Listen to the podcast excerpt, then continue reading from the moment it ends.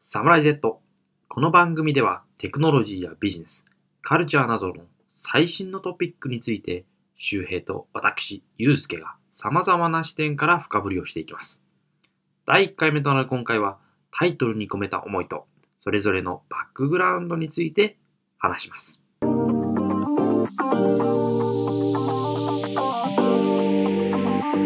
Samurai Z.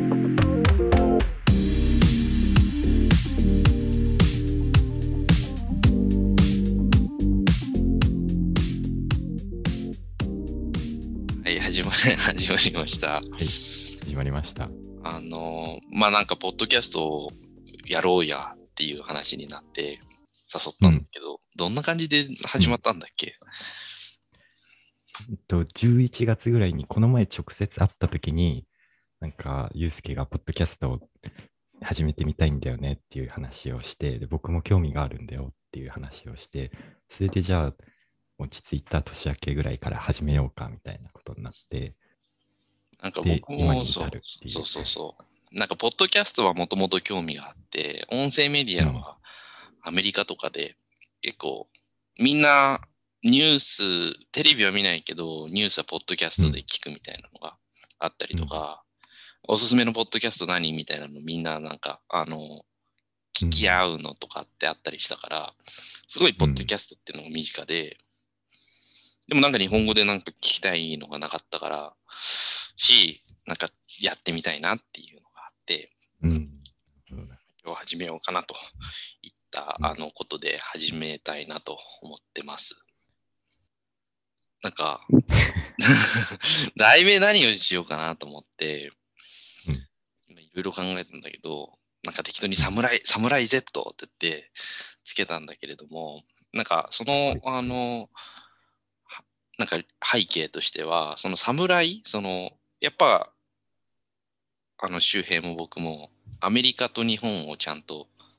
知っていて、うん。で、まあ、あの常にまあ、今もちゃんと両方アンテナを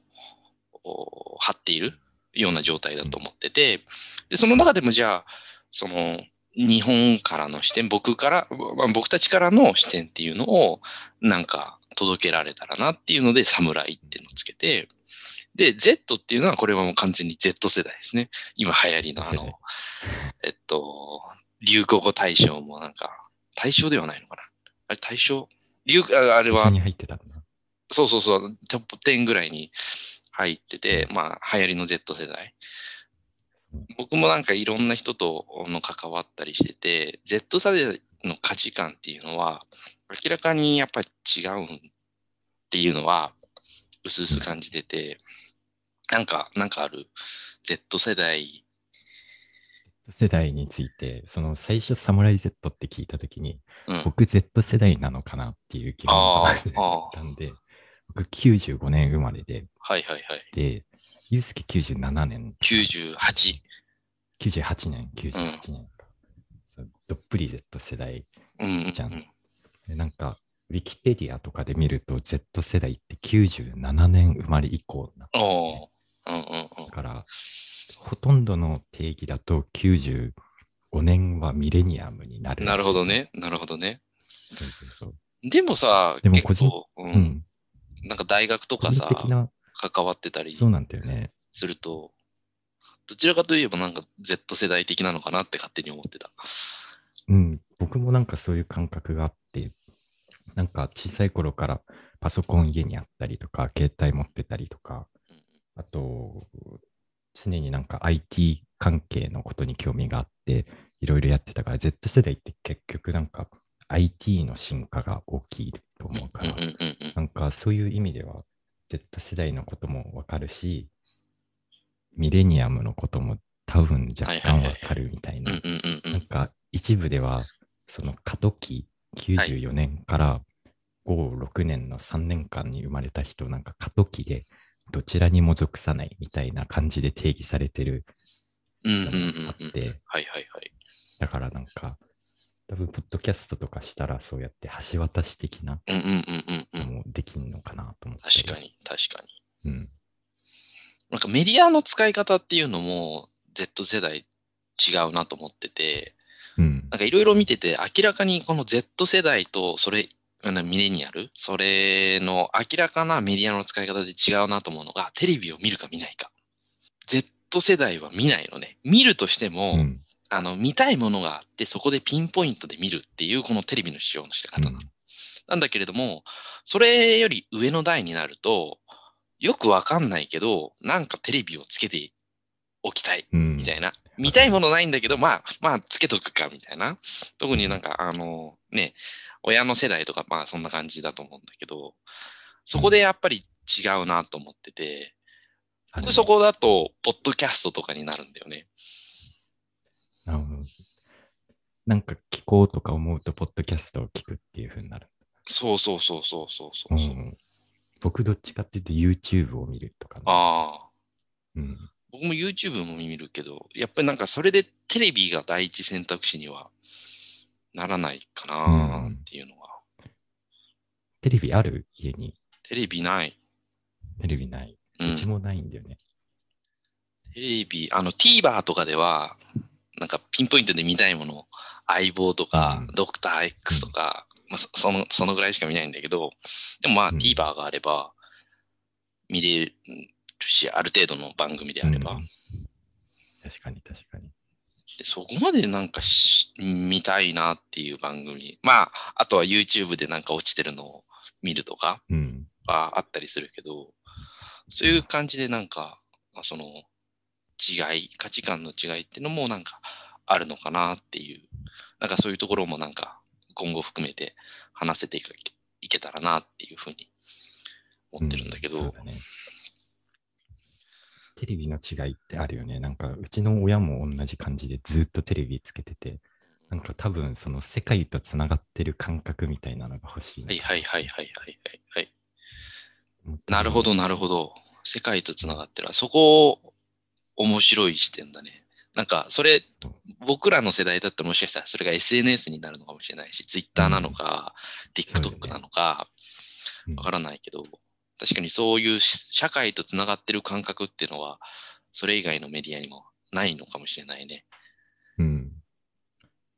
テレビはすごいライブ感があるよね。うんうんうんうんうん。うん。生放送とかね。生放送とか。特になんか、もしかしたらあの、F1 層っていうの、あの主婦のさ、あのーうんぐちゃんとしたあの層の名前はテレビ用語でなんかいろいろあるんだけど、うんえっ、と、主婦の人たちをターゲットにしたあの、お昼の番組とか、あの辺結構うん帯番組で生放送が多いじゃん。うん。なんかああいう人たちはもしかしたらそういうつながりっていうその感覚を求めて見てるのかもしれないよね。確かに言われてみると、そういう主婦層が見る、昼って大体生放送多いよね、平日とかうん。そうすると、夕方はあんまり生放送がないから、なんか、そんな話もなんかおいおい話せたらなっていうふうに思ってるんですけど、うん。あの自己紹介をしてなかったなと思うので、あの簡単に2人のあの自己紹介、バックグラウンドはい。話せたらと思うんですけど、周平です。えっと、今は、えっと、インディードジャパンっていう仕事探しの検索エンジンの会社で、えっと、Trust and Safety っていう日本語で言うと審査部に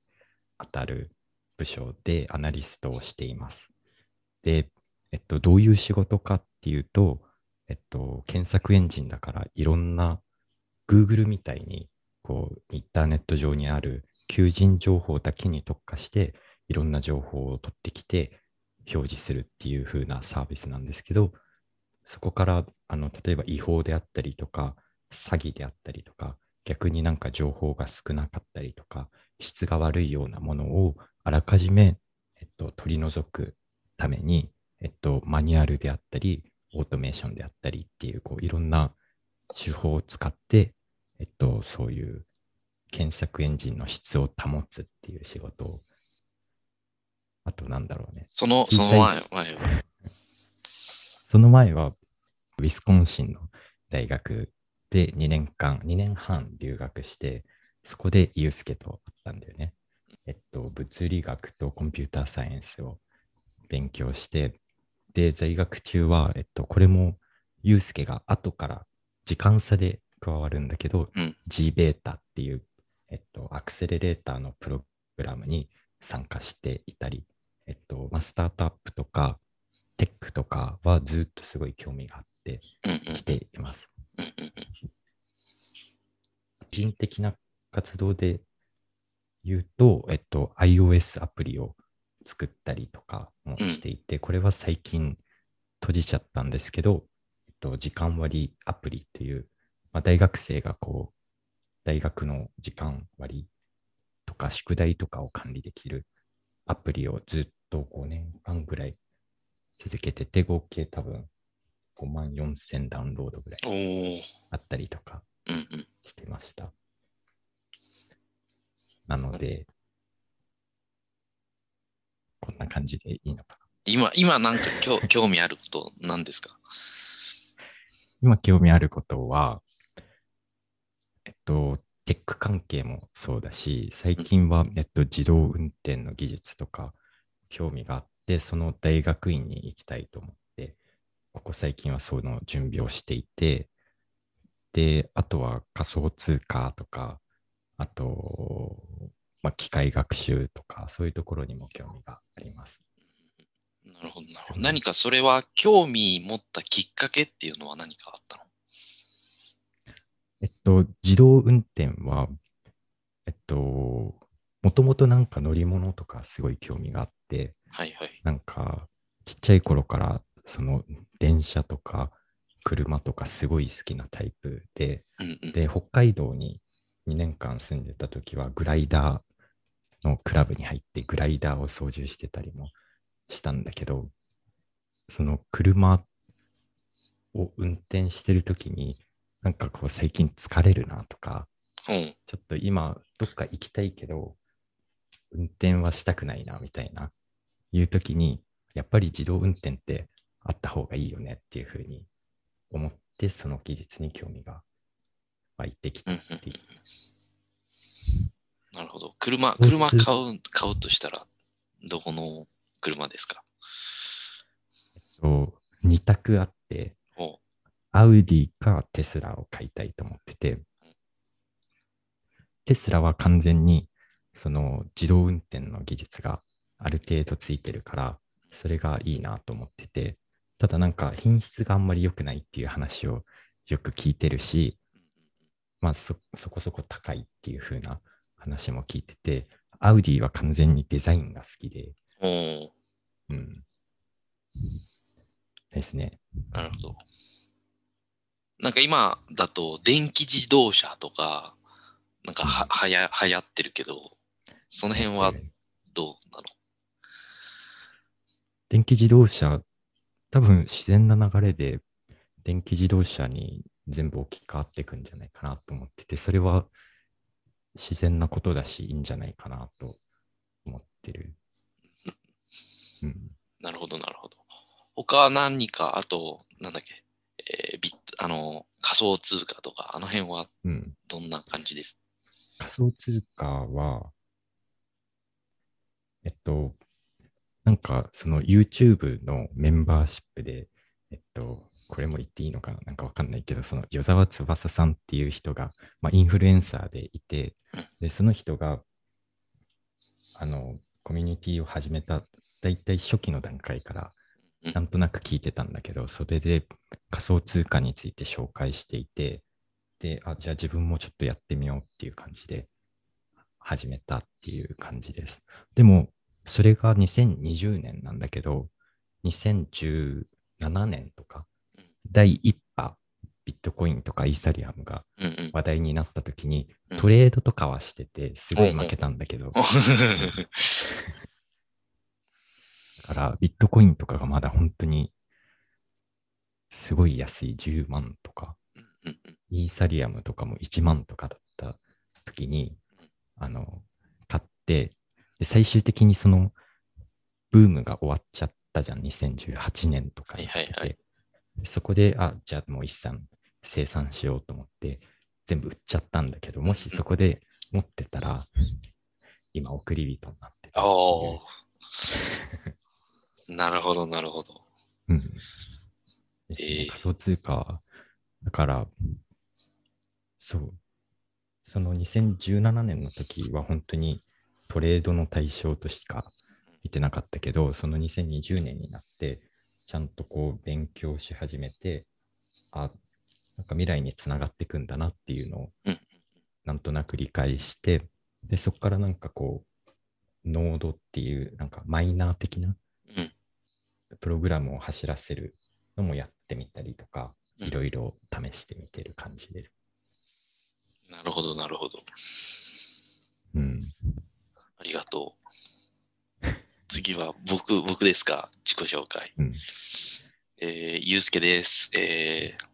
周平とは、大学時代にさっき話にあったけど出会って、で僕卒業してから、2020の5月に卒業して、で今年からあの外資のコンサルファームで、主にヘルスケアに特化して、えー仕事をしています。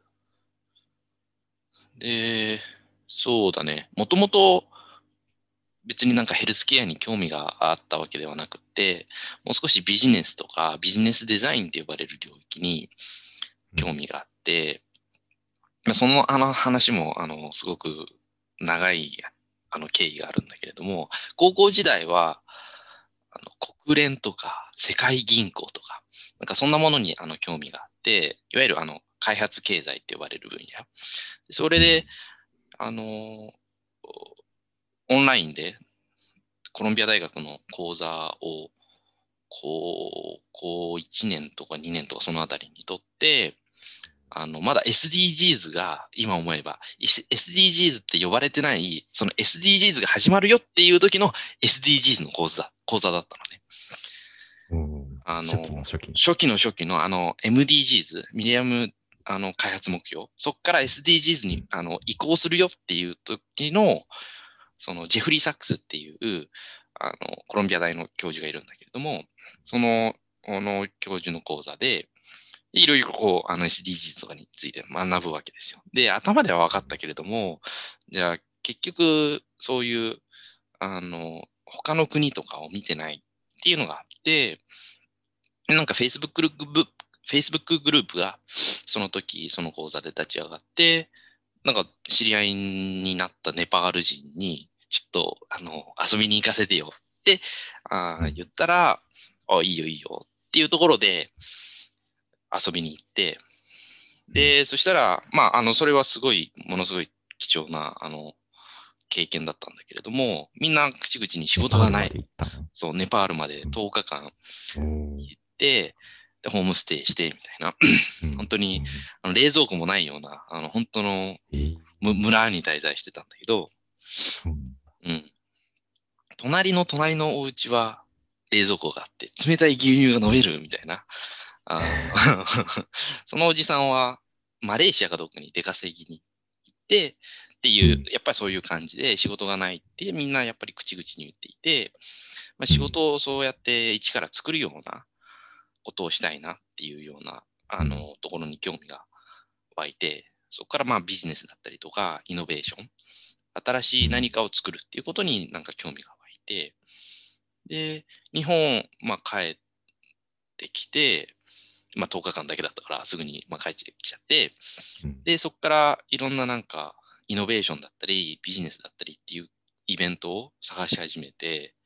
で、たまたま東大の iSchool っていうあの、うんイノベーションについてあの教えてるプログラムがあるんだけれども、そこでイベントがやっていて、お、イノベーションだというのでうん参加したら、あの、キーノートスピーカーが浜口秀さんだったんですね。山口です。浜口秀さん。あの、多分今後何回か出てくるかもしれないですけど、あの、彼が、あの、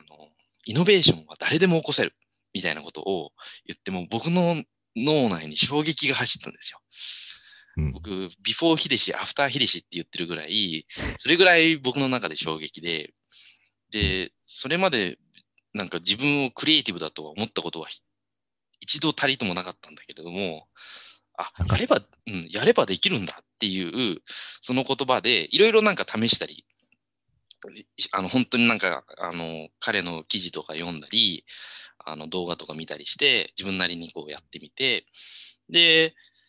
なんか、高校のなんかアイディアソンとかなんかそういうイベントに出て、で、じゃあそれを実際に使ってってやってみると、面白い具合になんかいろんなアイデアが出てきて、お、これは面白いっていうところからビジネスデザインっていうところにあの興味が湧いて、